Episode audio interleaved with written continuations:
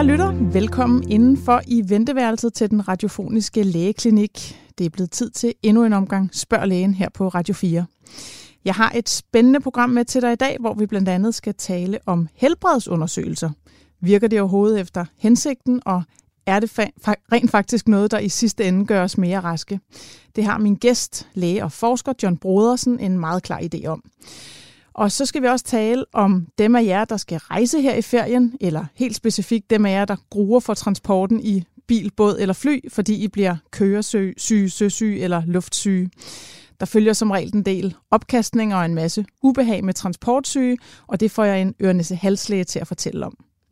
Til sidste programmet vender jeg tilbage til vores husvand Mikkel, som kæmper med sin overvægt, og som du måske lyttede til i det allerførste program hos Spørg Lægen.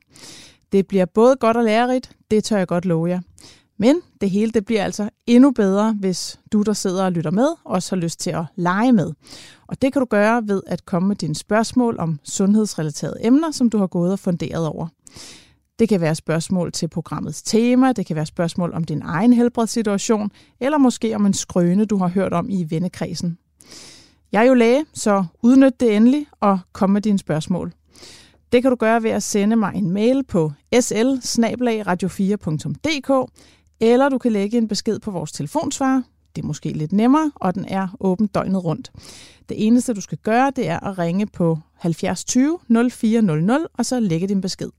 Og med det, så synes jeg bare, at vi skal kaste os ud i det. Jeg havde en øh, patient i konsultationen forleden, som gerne ville have taget et røntgenbillede af sine lunger. Og det ville han, fordi han røget i 25 år, og nu var han sådan lige fyldt 40 og havde godt nok overvejet, om ikke det var tid til at kvitte smøgerne. Og det synes jeg jo lød som en smart idé, men øh, hvad skulle han egentlig bruge det der røntgenbillede til? Han havde det sådan set fint. Der var ikke noget med hoste eller problemer med vejrtrækningen. Men hans rationale var, at hvis alt nu så fint ud, så hastede det måske ikke helt så meget med det rygestop. Eller så følte han i hvert fald, at han ligesom startede på en frisk, hvis nu lungerne så raske ud på billedet. En, øh, en anden patient, jeg havde, ville gerne have taget en masse blodprøver. Specielt af sit øh, kolesteroltal, altså de her fedtstoffer i blodet, øh, og så af sine vitaminer, bare lige sådan for en sikkerheds skyld. Øh, og det var ikke fordi, der sådan var noget arveligt omkring forhøjet kolesterol, og hun havde ikke nogen sygdomstegn. Hun havde faktisk aldrig fejlet noget. Men hun ville gerne sikre sig, at alt nu var okay, og hun ikke skulle rette ind med kost eller motion eller vitaminpiller. Og de her cases, det er ikke sjældent, jeg, jeg møder dem, øh, det her ønske om at få et sundhedstjek. Så jeg kiggede tilbage i min arbejdskalender for at se, hvilke problemer mine patienter egentlig er kommet med de seneste uger.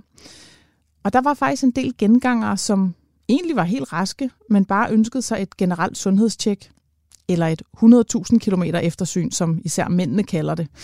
Øhm, og det ser jeg lidt som et udtryk for, at danskerne de gerne vil tage deres eget helbred i hånden og sørge for, at de lever sundt. Og det er jo sådan set godt nok.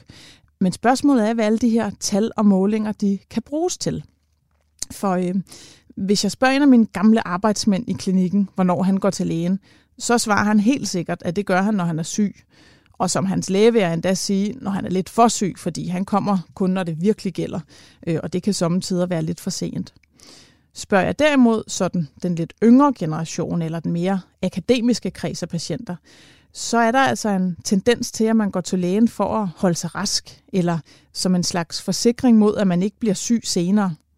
Det er selvfølgelig en generalisering, men, men det er sådan nogenlunde billede, som jeg ser det i min klinik. Men hvorfor vil vi så gerne have tal på vores kroppe, og kan vi overhovedet bruge de her tal til noget fornuftigt? Det skal vi tale om i dag, hvor det handler om helbredsundersøgelser. Vi kender det fra vores egen bil. En gang imellem, så skal den lige forbi mekanikeren og have et godt og grundigt eftersyn. Og det skal den jo, så vi er sikre på, at skidtet kan køre forsvarligt og ikke går i stykker midt på motorvejen. Det samme, det kan man jo gøre med sin krop. Her kalder vi det bare en helbredsundersøgelse. Og det kan jo godt lyde tillokkende, at man en gang imellem lige kommer forbi lægen og får tjekket hele kadaveret igennem. Og skulle der så være noget galt, jamen så kan man gøre noget ved det. Og hvis alt er godt, jamen så kan man jo gå ud og føle sig rask og fortsætte derudad. Jeg kan blandt andet fortælle, at øh, verdens måske største komiker, Britten Ricky Gervais, han betaler sig en gang om året til at få lavet et tjek af hele kroppen ved et privat hospital i London. Det har han fortalt ved flere lejligheder. Men øh, er det nu også så god en idé med sådan et helbredstjek? Det skal jeg tale med dig om, John Brodersen. Du er speciallæge i almen medicin, ligesom jeg selv, men derudover så er du også professor og forsker, både ved Københavns Universitet og på forskningsenheden i Region Sjælland. Velkommen til studiet, John. Tak, og tak for invitationen. Mm. Det er et meget komplekst emne, så jeg er glad for, at du vil komme. Øhm, det her med helbredsundersøgelser. Øh, men der er faktisk lavet en masse forskning på området, så vi ved altså noget om det, eller du, du gør i hvert fald. Og det er jo det, jeg gerne vil høre lidt om i dag. Ja, der er lavet en hel del forskning, men der mangler også en masse forskning. Ja, sådan er det jo næsten altid.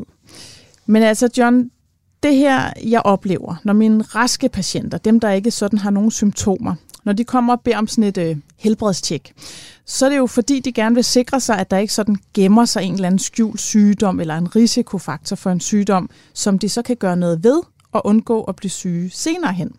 Det tænker jeg sådan er rationalet bag det her ønske om en helbredsundersøgelse. Men hvad ved vi egentlig om effekten af at lave de her tjek på sådan øh, ellers raske mennesker? Du har ret i, at øh, et af rationalerne er det her med, at øh, en forståelse af, at en krop er som en bilmotor, som du selv indledte mm. med. Problemet er bare, at en krop slet ikke er som en bilmotor. En, øh, en krop kan faktisk reparere sig selv. Og så er der det øh, fænomen biologisk, at en krop også har en masse defekter. Og rigtig, rigtig mange af de defekter, vi har i kroppen, bliver aldrig til noget. Så øh, vi kan ikke sammenligne kroppen med en bilmotor. Godt, det er en, det dårlig, vi fast. Det er en dårlig, det er en dårlig sammenligning. Ja. Øhm, en af grundene, det er, at folk gerne vil være sikre på, at de er raske, og en af grundene er, at øh, en anden grund er, at folk gerne vil vide, om de fejler noget. Og en tredje grund er også, at vi lever i en tid, hvor vi tror på det, man kalder en sundhedskultur, der er neoliberalistisk. Jeg snakker ikke politik nu. Mm. Hvad vil det øh, sige? Det vil, det vil sige, at øh, vi tror på, at vi har ansvar for egen sundhed. Mm. Det er blevet en del af vores forståelse, at øh, vi skal tage ansvar for os selv. Problemet er, at al forskning peger retning af, at den type af ansvar fungerer ikke. Vi bliver mere syge af at være så bekymret for vores helbred hele tiden. Og øh, dem, der er meget syge, de får ikke tid til lægen, fordi alle de rige, raske, ressourcestærke, de tager tiden hos lægen. Ja, så, altså, så, vi, vi, så vi skaber en, en, en meget stor ulighed i samfundet, ja. og vi giver ressourcerne til de raske, og ikke til de syge, og de raske bliver mere syge af at gå til lægen. Så, så vi, vi gør alt det forkerte. Så altså fordi, at hvis man er rask og ressourcestærk, så har man den der, så går man ikke blot til lægen, når man har symptomer, så vil man gøre endnu mere for sin sundhed, og så kan man sige, overforbruger man egentlig sundhedsvæsenet. Og vi ser jo også privathospitaler og privatklinikker mm. i Danmark tilbyde sådanne generelle helbredstjek. Man kan sågar købe en helkrops MR-scanning. Ja. Øhm, så vi har jo også de fænomener, og det er jo som regel også højt uddannede mennesker, som har ordet i deres magt. Mm øh, og som kan bane vejen, øh, og hvis de ikke kan overbevise deres praktiserende læge om, at de skal have alle de her test, øh, så går de måske ud og køber det så, ligesom øh, komikeren. Ja. Øh, hvis vi ser på den øh, forskning, vi har på området, og når jeg som forsker taler om forskning, så taler jeg ofte om evidens. Øh, og når jeg bruger ordet evidens, så betyder det sådan set bare, den viden, vi har, øh, øh, som er samlet ind på en bestemt måde, og så, vi snakker ikke om sandheder, fordi sandheden kender vi ikke, og vi når aldrig sandheden. Men vi snakker om, at vi har en masse viden, som nærmer os sandheden. Og når vi kigger på alle de undersøgelser, og der er faktisk udført rigtig mange undersøgelser mm. om generelle helbredstjek, så viser de samstemmende, alle sammen, at det ikke nedsætter hverken dødelighed eller sygelighed. Der er en dansk undersøgelse, der er relativt ny. Den hedder Inter 99, fordi den begyndte i 1999. Den begyndte ude på det, man kalder Glostrup-undersøgelserne ude på Glostrup Hospital, hvor man inviterede raske øh, danskere øh, øh, som til sådan en generelt helbredstjek. Sådan en folke, folkeundersøgelse. Sådan en ja. befolkningsundersøgelse. Mm-hmm. Men, men man stoppede ikke bare med at undersøge dem, man fortalte dem også, hvad deres resultater viste, og hvis der var noget skævt, så gav man nogle af dem øh, nogle kostråd, og man gav dem et øh, tilbud om øh, rygestopskursus. Øh, og dem, som havde forhøjet blodtryk eller forhøjet kolesterol, eller der var noget andet skævt, dem bad man om at gå til deres praktiserende læge. Mm. Og der er nogle... Analyserne er ikke super gode, det er derfor, jeg bliver en lille smule ulden i munden nu. Men øh, det tyder faktisk på, at der er en øget dødelighed hos de mest ansvarsfulde borgere. Så, og det er især kvinder. Kvinder gør, som autoriteterne siger. Og vi kan se i de kommuner, hvor deltagelsen var højst blandt kvinder, og hvor kvinderne gjorde noget, der er en overdødelighed. Så det vil sige, hvis man nu var med i den undersøgelse, man var rask, man bliver tilfældigt indkaldt, man, øh, altså man får lavet en, en helbredsundersøgelse, og så viser den for eksempel, man har lidt forhøjet kolesteroltal. Ja. Hvis de så får at vide, at du skal gå til lægen, de går hen til lægen, mm. og så kan det være, at lægen synes, der skal udskrives noget kolesterolmedicin. Det kan ja. også være, at der ikke skal, og de bruger kostråd, eller der kan være forskellige muligheder. De er altså så nu blevet syge, kan man sige. Mm. Altså har fået en form for en diagnose, uden de egentlig var syge. Ja, altså de har jo ingen symptomer. Nej, altså kolesterol, det kan vi jo lige sige til lytterne, ikke? det er jo ikke en, altså på den måde en sygdom at have et forhøjet kolesteroltal, men det er en risikofaktor for andre hjertekarsygdomme, for eksempel kan det være, ikke? Ja, altså jeg, kan, jeg plejer nogle gange at sige, at alder er jo den, øh, er den mest kendte risikofaktor for at dø. Ikke? Ja. Altså jo højere alder, jo tættere er vi på ja. øh, vores endelige. Øh, og sådan er det også med kolesterolet, at jo højere øh, det er, når vi kommer sådan op over 8, mm. øh, så kan vi se, at der er en sammenhæng mellem... Altså tallet, kolesteroltallet 8. Ja, ja, ja, det er millimol per liter, hvis ja, du vil have ja, enhederne. Yes, yes. Men, men, men når tallet når op over 8, så kan vi se, at der er en sammenhæng øh, statistisk, det vil sige, vi kalder det en korrelation, mm. at jo højere kolesteroltallet er, jo højere er sygelighed og dødelighed. Men vi skal helt op over 8, og et af problemerne er for eksempel, at øh, grænseværdien er sat til 5 mm. i Danmark. Ja. Og den gælder ikke for raske, men den gælder for mennesker, som har sukkersyge, diabetes. Den gælder for mennesker, som har haft en blodprop i hjertet. Den gælder for mennesker, der har haft øh, et slagtilfælde, stroke. Den gælder ikke for raske, men vi har ikke øh, været så smarte, at vi har lavet forskellige øh, grænseværdier. Så hvis en borger går ind på sundhed.dk og ser på sit laboratorietal, og hvis det for eksempel har, hvis vedkommende har kolesterol på 5,5, så vil det være rødt at vise det forhøjet. Ja, så er det per definition for meget, og så, det kan jeg jo se, ikke? hvis patienterne, de kan jo selv se deres tal mm. nu om dagen, og så lad os sige, de har en tid til opfølgning efter øh, en uge eller to, så skriver de jo allerede inden, fordi nu bliver de bekymret over det her røde tal, og, og du og jeg er jo nok enige om, at kolesterol øh, hos et rask menneske på 5,5, det er fuldstændig ligegyldigt. Det er fuldstændig ligegyldigt, men altså man kan selvfølgelig godt sige, at hvis man har alle andre risikofaktorer mm. for at kunne få en, et slagtilfælde eller en blodprop i hjertet, så kan man overveje, at selv på 5,5, om man skal begynde at behandle det. Ja, og det Men så kan... skal alt det andet så stemme, så man kan ikke bruge én blodprøve til at afgøre Nej, så det, det kunne være, hvis man i forvejen havde diabetes, altså sukkersyge, eller før havde haft en blodprop, eller havde mange i familien havde haft det, man var disponeret for det, var ryger, var meget overvægtig, var inaktiv og alt muligt andet. Ikke? Ja, og så, og så kan vi også tale de sociale faktorer. Ja. Hvis man er fraskilt, hvis man ja. er ensom, ja. hvis man er øh, isoleret, øh, hvis man er på kontanthjælp. Vi ved også, at alle de negative sociale faktorer betyder noget, og der er også en øget sandsynlighed her. Så det er ikke kun alt det biologiske, vi skal tage højde for, vi skal også tage højde for det psykologiske mm. og det sociale. Men så det vil altså sige, at hvis man sådan lidt ved et tilfælde for at vide, dit kolesterol eller et andet tal er lige lidt over grænseværdien, så føler man sig syg, uden man egentlig er det, og, og det vil egentlig bidrage i de her undersøgelser til, at man kan risikere, en, altså der er en øget dødelighed.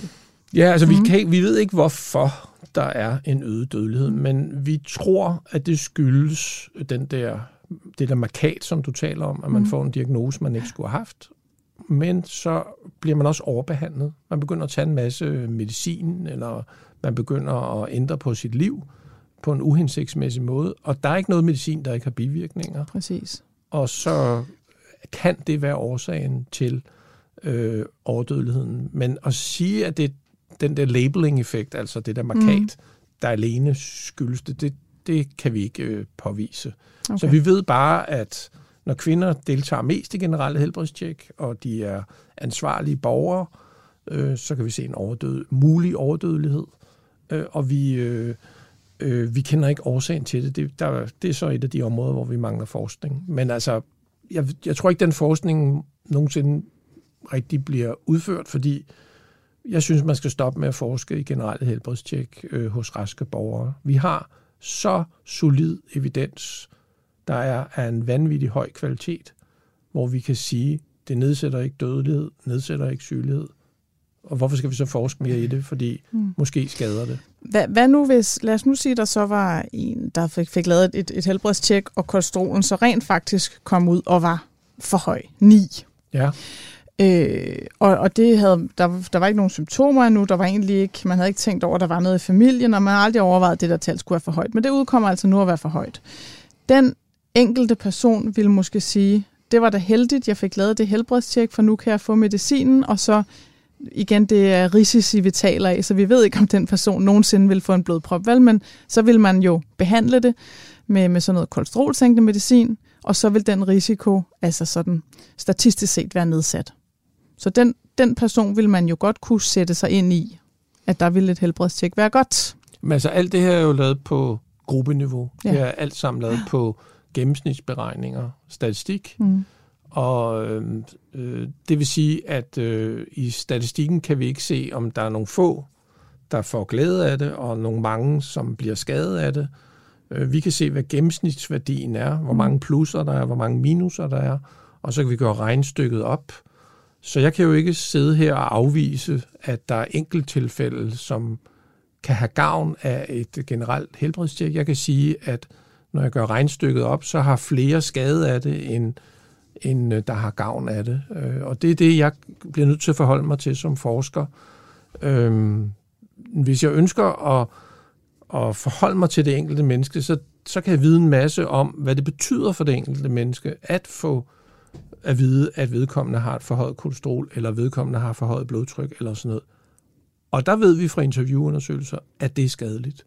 Det ændrer simpelthen dit liv, din forståelse af din egen krop. Du bliver mere bekymret, og mange mennesker går hen og gør noget uhensigtsmæssigt. For eksempel er der øh, nogle mennesker, som er blevet interviewet i forbindelse med, at de fik at vide, at de havde knogleskørhed, osteoporose, mm. Og så nogle af de mennesker, de turde så ikke længere bevæge sig, de turde ikke længere cykle, de turde ikke længere gå lange ture. Altså af frygt for at, at brække en knogle, af, hvis man falder. Af frygt ja, for ja. at falde og, og brække en knogle, ja. fordi nu har de fået at vide, at de havde knogleskørhed. Ja. Og det er alt sammen lige præcis det modsatte af, hvad man skal gøre. Hvis man ja. har knogleskørhed, så skal man være endnu mere fysisk aktiv. Fordi det stimulerer knoglen. Så der kan man sige, at den diagnose, som måske ikke havde nogen betydning sådan rent biologisk, øh, fordi der er også øh, muligheder for fejl der, der er også mulighed mm. for at give en diagnose, som ikke betyder noget. Den havde en negativ effekt på den øgede risikofaktor. Så, så det at få et label, det at få at vide, at man har et eller andet i kroppen, der er afvigende, det er ikke gratis, det er ikke uden omkostninger. Så viden inden for dit og mit område, det er ikke kun godt. Nej. Og øhm, hvis nu vi tager ham, min, min patient her, fra, fra tidligere med røntgenbilledet. Ikke? Han er sund og rask, en mand i sin bedste alder, 40 år. Han har så godt nok rådet, overvejer at stoppe det. Ikke? Hvad, altså, skal han have taget et røntgenbillede? Øh, nej, det skal han ikke. Det fik øh, han heller ikke. det skal han ikke. Øh, vi, øh, jeg har faktisk været med i et forskningsprojekt, hvor vi har undersøgt store rygere mm. øh, med billeddiagnostik. Og her brugte vi så CT-scanninger, og vi brugte det, der hedder en lavdosis CT-scanning. Mm. Den giver ikke så meget røntgenbestråling som en almindelig CT-scanning. Hvor vi øh, over fem gange øh, screenede storryger en gang om året, øh, og så fandt vi ud af, nedsætter det så sygelighed og dødelighed, nedsætter det øh, andre gode ting, øh, og har det nogle skader.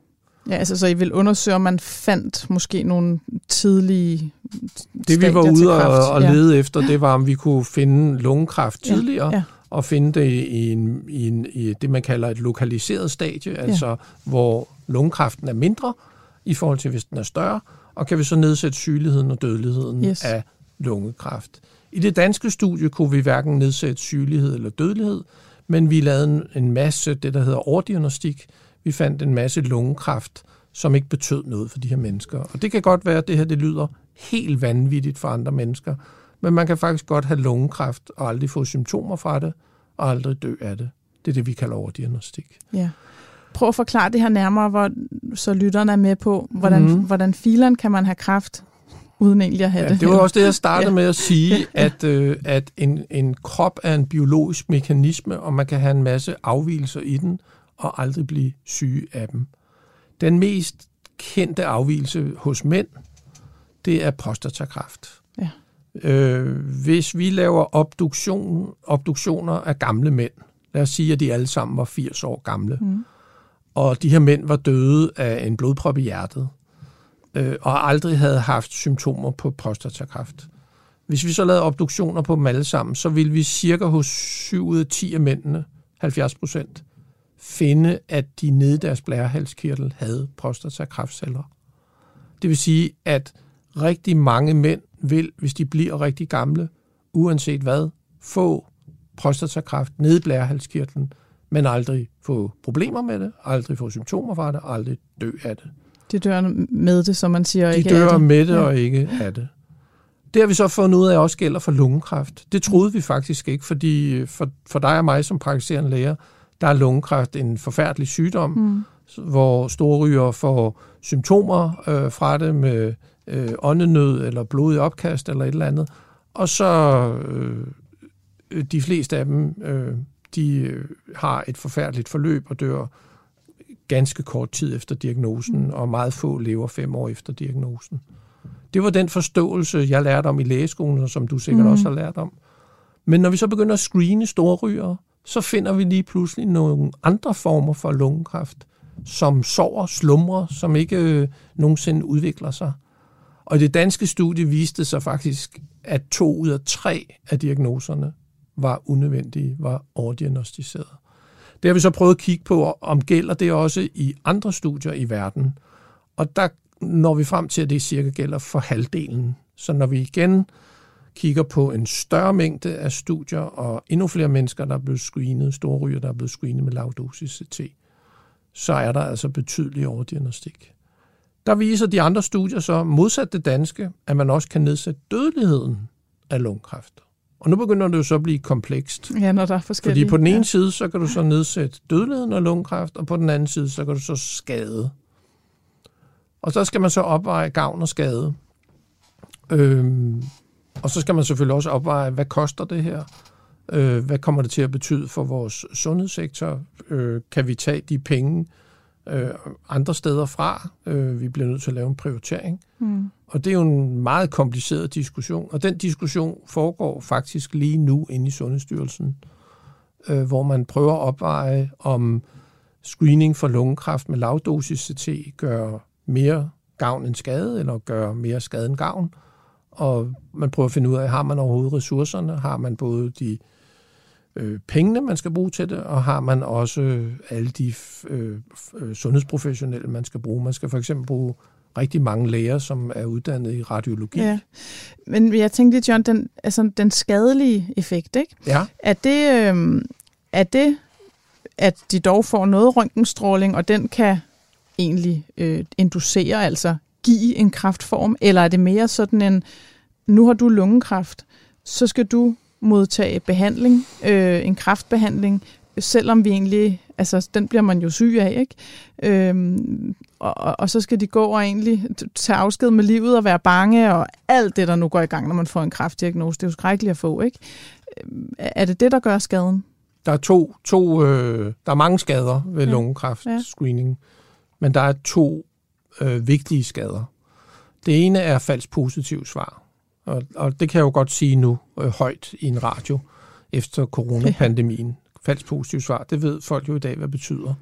Øh, I gamle dage måtte jeg altid sige falsk alarm. Ja. Så man får altså at vide, øh, man får lavet sådan en CT-scanning, og så viser det sig, at der er noget på den, og, øh, og så mistænker man lungekræft, og så skal folk faktisk gå tre måneder og vente på, at de skal have lavet en ny CT-scanning, fordi man tør ikke begynde at operere, man tør ikke begynde at tage vævsprøver fra det, man kan se på CT-scanningen, fordi det i sig selv er farligt. Ja. Så går der tre måneder, og så får man lavet en ny CT-scanning. Tre måneder i helvede. Ja. Tre måneder ja. i limbo, ja. tre måneder i uvidshed, tre måneder i under trussel for at have lungekræft. Og så efter de tre måneder, så får man så at vide, at der var ikke noget alligevel. Øh, det var en falsk positivt svar. Mm. Det har jeg undersøgt forskningsmæssigt med interviews og spørgeskemaundersøgelse, og vi kan se, at det har en betydelig negativ konsekvens. Højst sandsynligt også på lang sigt. Den anden væsentlige... Altså fordi folk bliver øh, dødsangste, depressive, eller hvad sker øhm? Lad mig prøve at give dig et billede.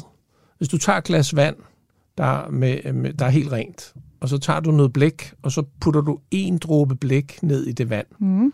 det så bliver det vand aldrig rent igen. Det er rigtigt. Og det er det, der sker med din forståelse af din krop hos de her mennesker. Der sker en bekymring, bekymringsgørelse, en sygeliggørelse, en sårbarhedsgørelse. Så de her mennesker begynder at betragte deres krop på en anden måde. Man mister troen på sin egen krop, og man begynder at få et behov for en teknologisk garanti for, at man er rask. Man går mere til lægen bagefter, mm. kan vi se. Man, måske mere sygdomsfravær, øh, sygefravær på arbejde. Man kan have mere, ja. måske have flere sygdage. Det er en af de hypoteser, vi har, men vi har ikke undersøgt det. Man, øh, øh, man ser simpelthen, at folk ændres. Øh, det er faktisk en af mine største anker mod alle disse screeningsprogrammer. Mm. Det er, at vi skaber sådan set en hel kultur af mennesker, der bliver bekymrede. Og de her tal på falsk positiv svar er ikke små. De er øh, i nogle programmer øh, meget, meget høje. Der er lavet nogle amerikanske undersøgelser, der er man helt op på hver anden person per runde. I det danske program er vi på en 2-3 procent som er en af de laveste i verden, men hvis man skal screens hvert år i mange år, så kan du nok se, så kumuleres det op, og så ja, bliver det måske 10, 20, 30, 40 procent af deltagerne, der får et falsk positivt svar.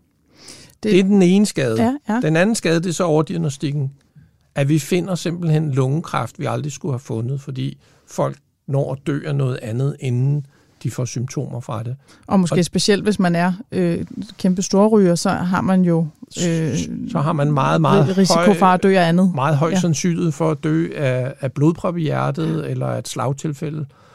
Og øh, det at få diagnosen lungekræft, det er en stor operation, man som regel mm. skal igennem.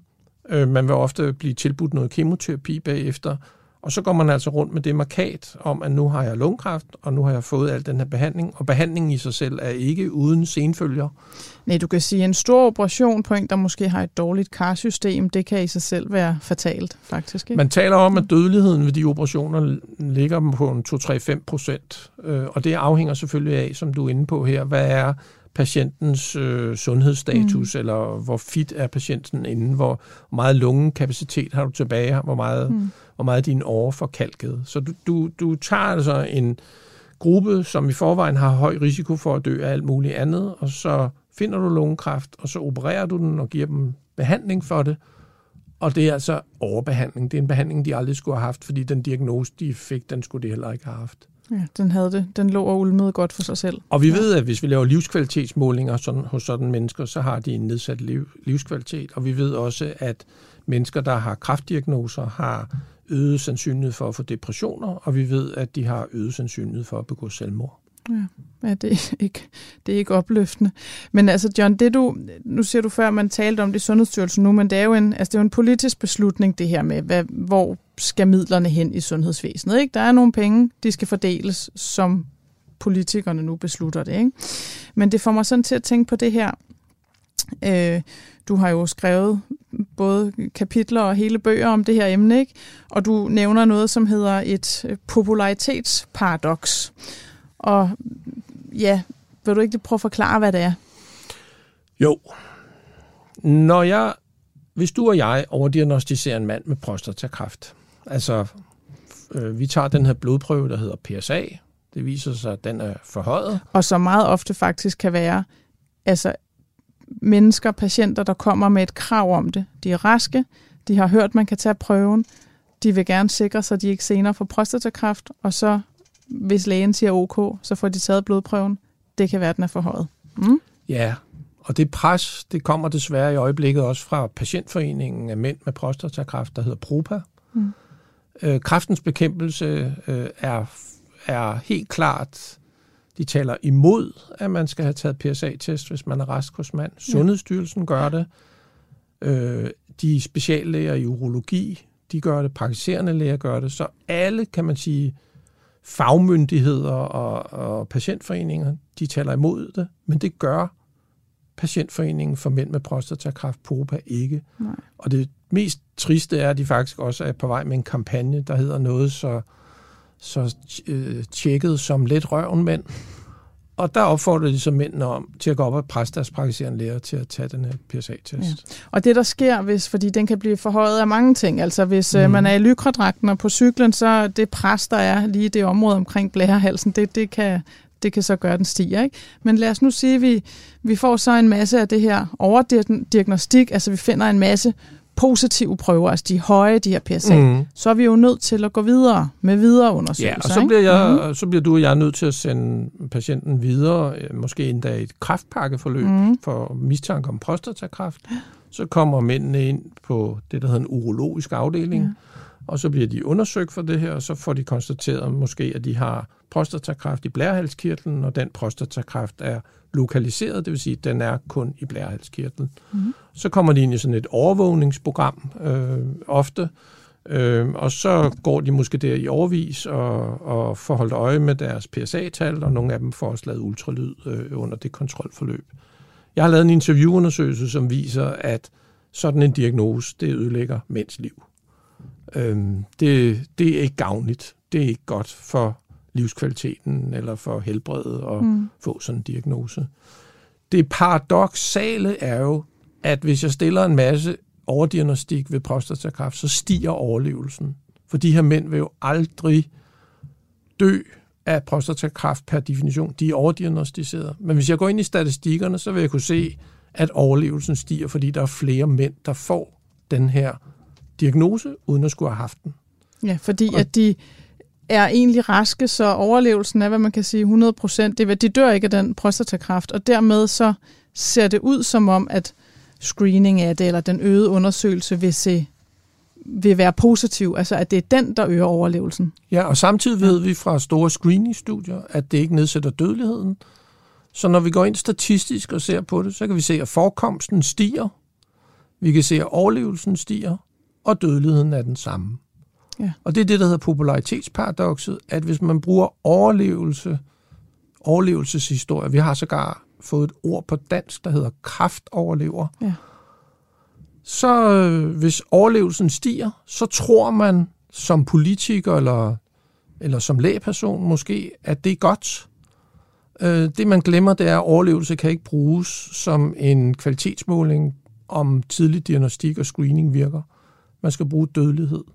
Og når så overlevelsen stiger, så vil folk plædere for at lave kampagner for, mm. ligesom vi har set nu med lidt røvenmænd, øh, at nu skal man da have mere screening, og man skal da have flere tal, og så vil politikerne blive presset, og så vil de indføre flere af de her programmer. Og så vil man faktisk bruge pengene forkert, ikke? Altså de og her så begynder mænd... man bruge pengene forkert, fordi man bruger dem på at finde nogen, man ikke skulle have fundet. Ja, de her mænd vil faktisk have haft en bedre årrække, hvis de ikke anede, at det PSA var forhøjet, for så havde de gået rundt og følt sig raske, hvilket de også er, i stedet for at føle sig syge. Ikke? Og vi skal lige huske, at prostatakræft er en forfærdelig sygdom hos nogle få mænd i det her land, mm, og yes. der dør cirka 1200 mænd om året ja. i det her land. Og vi har cirka 2.000 mænd om året, der får diagnosen korrekt. Men vi har altså 4.500 i alt, der får den. Så vi har over 2.000 mænd om året, der bliver skadet af sundhedsvæsenet ved at blive overdiagnostiseret med prostatakræft. Det er til skade for dem, det er til skade for samfundet, det spilder ressourcer, og der ser vi så, at overlevelsen stiger rigtig meget af prostatakræft, og så tror vi, at vi skal have mere af det, men vi skal faktisk reagere modsat. Vi skal have mindre af det, og det er det, man kalder popularitetsparadox. Ja, og der kan vi måske lige nævne, at det jo, hvis der kommer en mand og har noget, har symptomer på det, altså. Der, det behøver vi ikke komme ind på nu, men øh, der er den slappe stråle og meget andet. Altså, så undersøger vi dem jo selvfølgelig. Og så, vi så er det jo netop vi taler slet vigtigt. Ikke om, det her, at, det er vi de taler slet ikke om, at patienter Mm. ikke skal undersøges. Nej. Vi taler ikke om, at vi patienter om. ikke skal gå til lægen. Vi taler om, at de raske Ja, skal blive væk fra lægen. og blive ved med at være raske. Og blive ved Ja. med at være raske, og vi skal ikke skade dem. Nej. Og med de ord, John Brodersen, så vil jeg sige mange tak, fordi du kom. Vi kunne fortsætte i en uendelighed. Det er et uh, sindssygt spændende emne og, og dilemmafyldt, svært at forklare, uh, men jeg synes, du gjorde det smukt. Uh, så tak, John Brodersen, forsker, professor. Tak for invitationen, og tak fordi jeg måtte komme. Ja, og efter en god snak om helbredsundersøgelser og overdiagnostik, så skal vi videre til et emne, som i den her tid er aktuelt for mange danskere. Måske sidder du lige nu i bilen på vej til Sydeuropa. Måske har du planlagt en flyrejse senere på sommeren, eller også er du mere maritimt anlagt og skal på krydstogt eller ud med din egen båd. Det er de klassiske ferietransportformer, som mange af os bruger, når vi rejser. Men for mange er selve transporten også forbundet med kvalme og opkastninger og tilhørende medicin øh, for at holde det nede. Så for at forberede dig bedst muligt på selve rejsen til din ferie, og måske blive lidt klogere på denne her transportsyge, så har jeg med på en telefon dig, Jesper Vass Schmidt. Du er overlæge i Ørenæse Halssygdomme på Odense Universitetshospital. Velkommen til. Tak, jeg skal lige have hoste, undskyld. Ja, det er i orden. Der, vi kan sige, der er noget, øh, noget, noget corona over, er det ikke rigtigt? Jo, det er ja, der. det er noget møg. Det, det tror jeg, mange kender til. Men øhm, Jesper, hvorfor bliver vi egentlig transportsyge? Altså, hvad sker der i kroppen? Altså, der, der, sker jo, der sker jo det, at, øh, at vores hjerner jo hele tiden øh, forsøger at følge med i, øh, i omgivelserne. Og øh, hvis, øh, hvis det ikke rigtigt, hvis de, øh, kan man sige, de stimuli, man får, altså det, det, man udsætter kroppen for, ikke rigtig passer med det, som hjernen øh, forventer, så, øh, så, så kan man udvikle øh, de her klassiske symptomer, som, altså, som specielt kvalme og opkastning, som, øh, øh, hvad hedder det, som er, kan være et resultat af den her øh, transportsyge. Mm. Og, og det, der, det, der sker, det er, når vi er i bevægelse, så, øh, så, så påvirker vi vores øh, ligevægtssans i, i det indre øre, og, øh, og den, øh, den vil hele tiden sende impulser ind til, ind til hjernen, som fortæller hjernen, at nu øh, bevæger vi os fremad, eller nu drejer vi hovedet til højre, eller, eller til venstre. Så hvis man for eksempel sidder stille i en bil, og, og bare øh, kører derudad, jamen så bliver man sådan set egentlig påvirket. Så bliver hjernen sådan set egentlig, får egentlig den her øh, stimulation, øh, som så gør, at, øh, at, at den jo egentlig har en, har en, har en forventning om, at, at man, er, man er i bevægelse, men når man så kigger, altså hvis man så sidder og kigger ud, så vil omgivelserne jo ikke bevæge sig om, omkring en, hvis man blot sidder inde, inde i bilen. Og det gør, at, at hjernen nogle gange kan have svært ved at, at, at håndtere de her øh, stimuli, der kommer. Altså der er sådan en uoverensstemmelse mellem det, og så bliver, så ja, bliver systemet forvirret. Ja, det kan man sige. Det er en, det er en uoverensstemmelse, som, som gør, at, at hjernen ikke rigtig kan få tingene til at, at, at, at, at passe sammen. Øh, og, og det er det, der så gør, at vi udvikler de, de her øh, de her symptomer. Øh, således er det også på et, på et skib. Altså jeg vil ikke forvente, at vi skal sådan gå og bevæge os op og ned. Så for eksempel, hvis man er i høj, i høj søgrænse, så den vil hele tiden prøve at forstå de her impulser, der, der, kommer, øh, der kommer ind, og, og, og det afpasset til noget, som den, den kender. Og, og det er derfor, man så ser de her øh, symptomer i mere eller mindre udtalt grad. Ja, og nu siger du skib, ikke? Og høj bølgegang. Der er jo mange sådan husråd. Hvad, hvad skal man gøre på et skib for at undgå søsyge? Øh, nogen siger, stå op og kig ud på horisonten. Altså, hvad, hvad, hvad er det gode råd? Ja, det er nok meget godt, altså fordi at vores balance, øh, vores balancesans er jo sådan en sammensat sans, øh, der består både af, øh, kan man sige, af synssansen, men også det her ligevægtsorgan, eller balanceorganet, som vi har siddende inde ved det, ved det indre øre, og så samtidig vores øh, lederstillingssans. Og for at vi er i god balance, så kræver det, at de her øh, tre, øh, kan man sige, de her tre øh, sanser, de, øh, de arbejder øh, godt sammen og, og, og udgør det for det, øh, som, som vi kalder balancen. Så det her med at få synssansen med, altså at, at kigge ud, således at man kan øh, Øh, gennem synet også fortælle hjernen, at øh, det, det er altså faktisk fordi det, det bevæger sig lidt ude i, ude i horisonten, jamen, så kan hjernen øh, lettere øh, prøve at, at forstå de her øh, impulser, som, som der sker. Øh, så er der en del, der har glæde af altså sådan det her med at få noget, øh, noget, noget frisk luft. Altså det hjælper nogle gange for den her kvalmefølelse, som også kan, øh, kan, kan følge med til det her. Mm. Og hvad med, nu siger du leder stillingssans, altså det er jo sådan, hvordan ja. ens øh, led på arme og ben og så videre, hvordan man, ja. man står med dem, kan ligefrem hjælpe sådan at bevæge sig lidt med skibets bevægelser, eller skal man hellere bare holde sig helt i ro? Øh, ja, nogen har, har altså, øh, om man ligefrem skal gå rundt, det, det kan godt være, at det kan hjælpe nogen faktisk at bevæge sig rundt, men, øh, men ellers så, så er der også mange, der har, har glæde af faktisk ved at ligge nede i, i sådan en situation øh, der. Altså, øh, at hvis, hvis man er ved, altså hvis man bliver søsyg, så, så kan, det, kan det godt være en idé at faktisk lægge sig ned okay. øh, i, i sådan en situation. Så er der jo, altså det er jo sådan de almene råd, ikke? Øh, som mange nok prøver på, og måske også der, hvorfor børn de sidder og kigger ned i en iPad eller sådan noget, og ikke får kigget ud, at så bliver man faktisk søsyg, ikke? Men, ja. men hvis nu vi sådan skal gå lidt hårdere til værk, så sige, at vi vil gerne øh, øh, tage noget medicin, fordi vi ved, vi kommer aldrig igennem det uden. Hvad, øh, hvad er der der? Hvad kan man tage? Jamen, der findes jo, der findes jo forskellige, øh, øh, forskellige typer af medicin mod, øh, mod, mod transportsyge, altså som er, øh, kan man sige, sådan nogle, altså det er jo egentlig nogle antihistaminer, som er... Ja, ligesom man bruger til allergi. ja. ja, det, det gør men der er nogle specielle typer af dem, som, øh, som er faktisk er lidt mere sløvende, mm. øh, end, end dem man bruger til, til, til allergi, øh, altså som allergimedicin. Og, og dem, dem kan man tage øh, forebyggende. Øh, der findes også noget Øh, der findes også noget plaster, som man kan, øh, som man kan bruge, øh, som også har, det, det, det er en lidt anden type medicin, øh, som, som man optager gennem huden, som også kan, kan virke øh, kvalmestillende, øh, som man kan prøve at bruge som, som forebyggende. Ja, og så skal man måske huske at sige, at det her med det er jo ikke alt, der kan bruges til børn, som jo måske tit er dem, der har et problem, men der Nej, er, nogen, der er nogle af tabletterne ja. og noget mixtur, ikke, som man godt kan bruge Det er rigtigt, der er noget af det, der, der, altså, men under, under to år, så, så, så anbefaler man som regel ikke medicin øh, til, til børn. Det er korrekt. Og øh, så er der jo noget sådan, ikke medicinsk, men sådan øh, nogle armbånd, som man kan se i mange butikker, øh, man kan købe. Vil du prøve at fortælle, hvad det er for noget? Ja, der findes jo øh, sådan et, øh, et, et, et øh, armbånd, jeg tror, det hedder det C-band, eller det tror jeg, det bliver forhandlet under. Mm. Øh, men, men det er egentlig, øh, altså det er egentlig sådan et, et, et øh, akupressurarmbånd, kalder man det, øh, som trykker på et øh, bestemt punkt øh, på under øh, underarmen, hvor, øh, hvor man har øh, altså man har fået en sammenhæng med det her punkt, øh, og så øh, øh en kvalmestilling, kvalmestilling kan man sige, eller kvalmestillende, hvis man, øh, hvis man trykker på det her punkt. Og det er noget, der sådan er kendt fra, øh, altså skulle øh, gå tilbage fra sådan kinesisk akupunktur, uden jeg ved en, en hel masse omkring det. Øh, men øh, så har man øh, øh, så har man fundet ud af, at, at ved at, at, at, at give et bestemt tryk på det her punkt, jamen, øh, så kan det muligvis være kvalmestillende.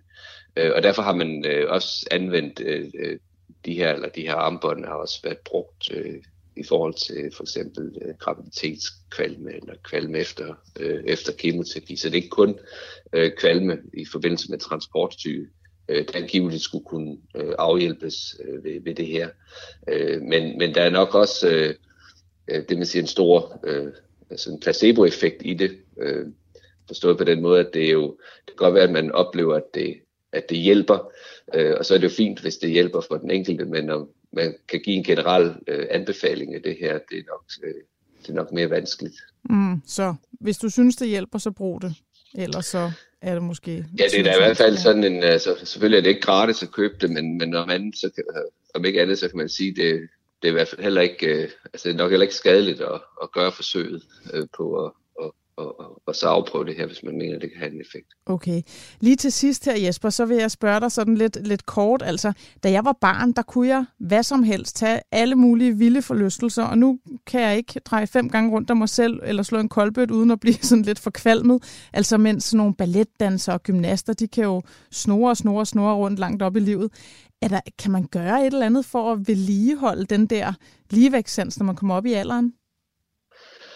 Øh, ja, man kan jo, altså man, man, man kan jo sagtens træne sin, uh, sin balancefunktion. Øh, og øh, øh, noget af det, som vi også anbefaler, øh, hvis man skal træne sin balancefunktion, for eksempel hvis man har fået et, et tab af balancefunktion på grund af sygdom.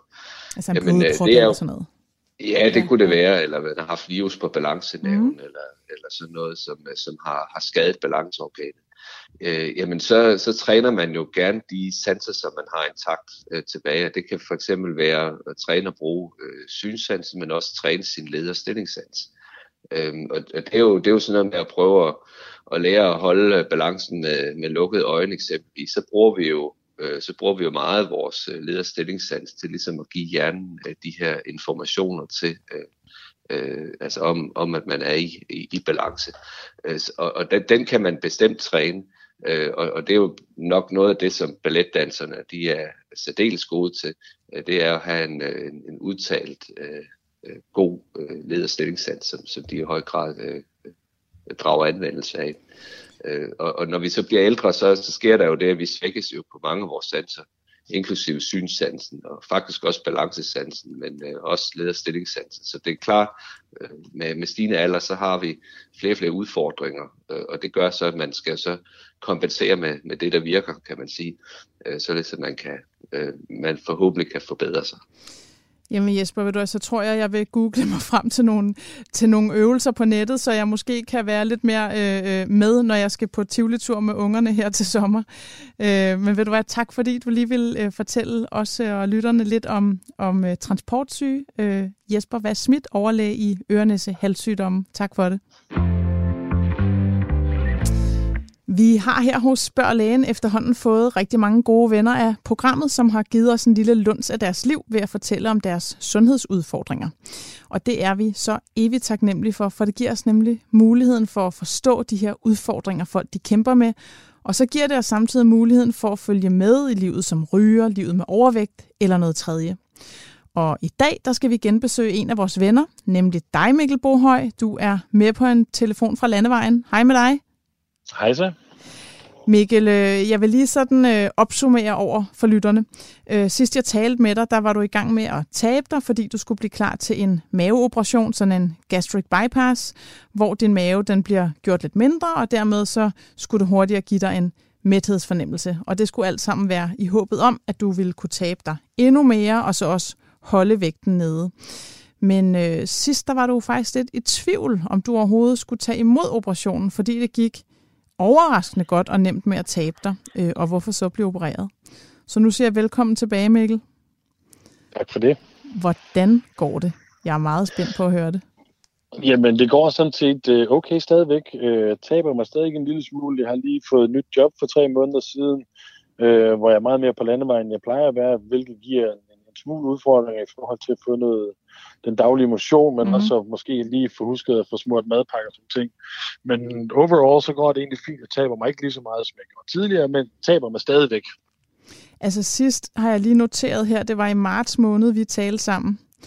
Og der vejede du 181,1, og der havde du tabt dig 20 kilo allerede hen over fire måneder, så altså sådan 5 yes. kilo om måneden. Ja. Hvad, ja. Hvad, hvad står vægten på nu? Den står på 174 eller sådan noget deromkring. Okay, så hvad bliver det? 7 kilo eller sådan noget?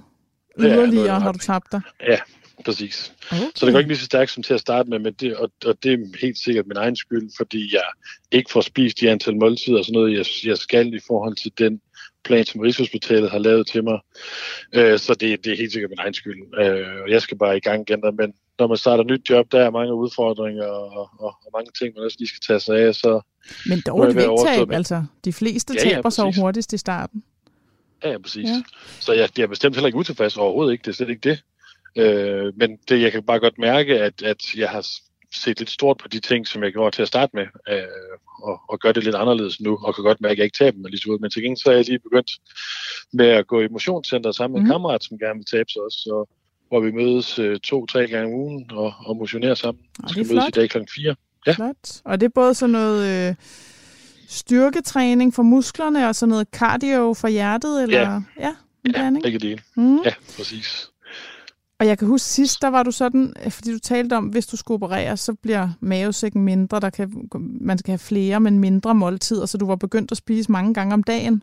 Hvad, ja. Er det noget af det, du har haft svært ved, når du er på landevejen? Eller? Ja, det er det. Det er det der med rent faktisk at få noget mad med, som også er appetitligt at sidde og spise, når man er på, på vejen og sådan ting. Øh, så, så bliver det bare tit noget rugbrød, og det bliver sgu sådan lidt kedeligt i længden. Ja. Så jeg, har, jeg får ikke rigtig spist de der seks gange om dagen. Jeg spiser måske tre gange om dagen nu. Øh, så lidt større så, måltider også måske? Ja, det er ja, jo det. Okay, okay, okay. Og samtidig kan det godt lige ryge en fransk hotdog eller et eller andet ind. Øh, og og det, det, det kræver bare tilvænding, når man starter et nyt job, hvor der er nogle, nogle andre arbejdsfunktioner, hvor man er lidt mere ude, end man er vant til. Ja, så det er bare, at jeg skal skabe mig en anden verden. Det, de første tre måneder er altid sådan det sværeste, når man skifter job. Man skal jo lige ind i arbejdsgangen mm. og alle sådan ting der, så det er ved at komme nu, og så tænker jeg egentlig, at jeg godt kan begynde at få lidt overskud til at, at, at komme tilbage på sporet igen. Mm.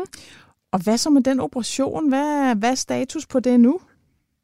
Den er stadigvæk øh, en måske, og øh, vi tager det op igen i slutningen af september på Rigshospitalet, og, og ligesom ser, hvor vi står henne.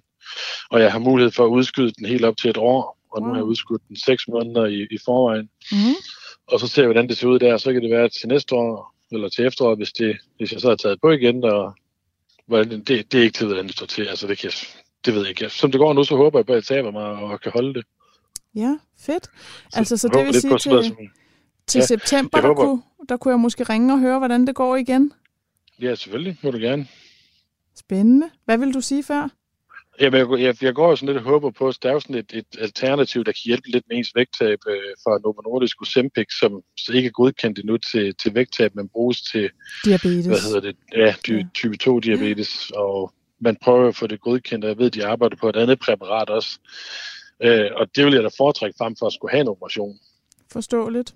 Men det er rigtigt, det er, det er godkendt i nogle lande, men ikke Danmark endnu. Så Nej, jeg kan godt få det ordineret, men så kan jeg ikke få tilskud, så koster det 1200 kroner eller ja, sådan noget per gang. er det en dyr omgang?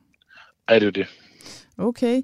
Jamen altså Mikkel, det, jeg synes simpelthen, det er så spændende at følge dig. Altså det er godt gået, øh, og hvis det er okay for dig, så vil jeg rigtig gerne ringe til dig til efteråret igen.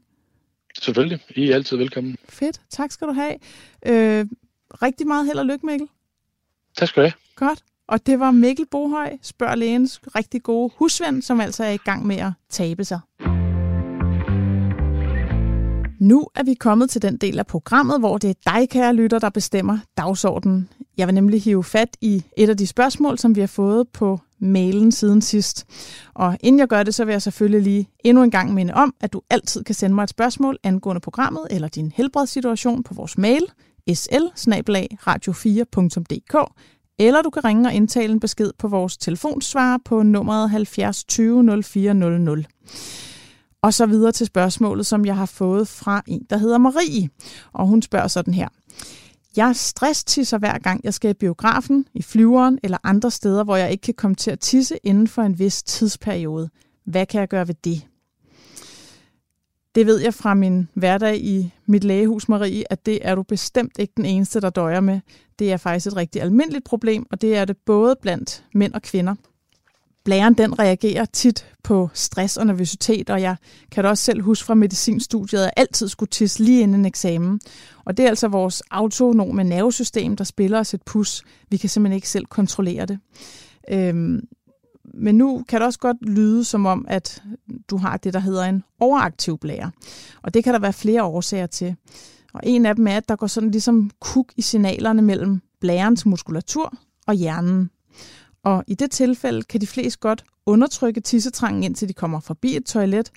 Men hvis nu lukkemusklen ved urinrøret eller selve bækkenbunden den er for svag, ja, så kan det altså betyde for nogen, at de kommer til at tisse lidt i bukserne. Og det er jo aldrig så rart. Men øh, der kan i rigtig mange tilfælde gøre noget ved det. Vi skal bare finde årsagen til problemet. Og derfor så skal du gå til din egen lægemerie. Her vil du nok få besked på at udfylde et såkaldt væskevandladningsskema, hvor du registrerer nøjagtigt, hvor meget du drikker og tisser hen over nogle dage. Og du skal også skrive, om du har uheld eller om der er andre symptomer.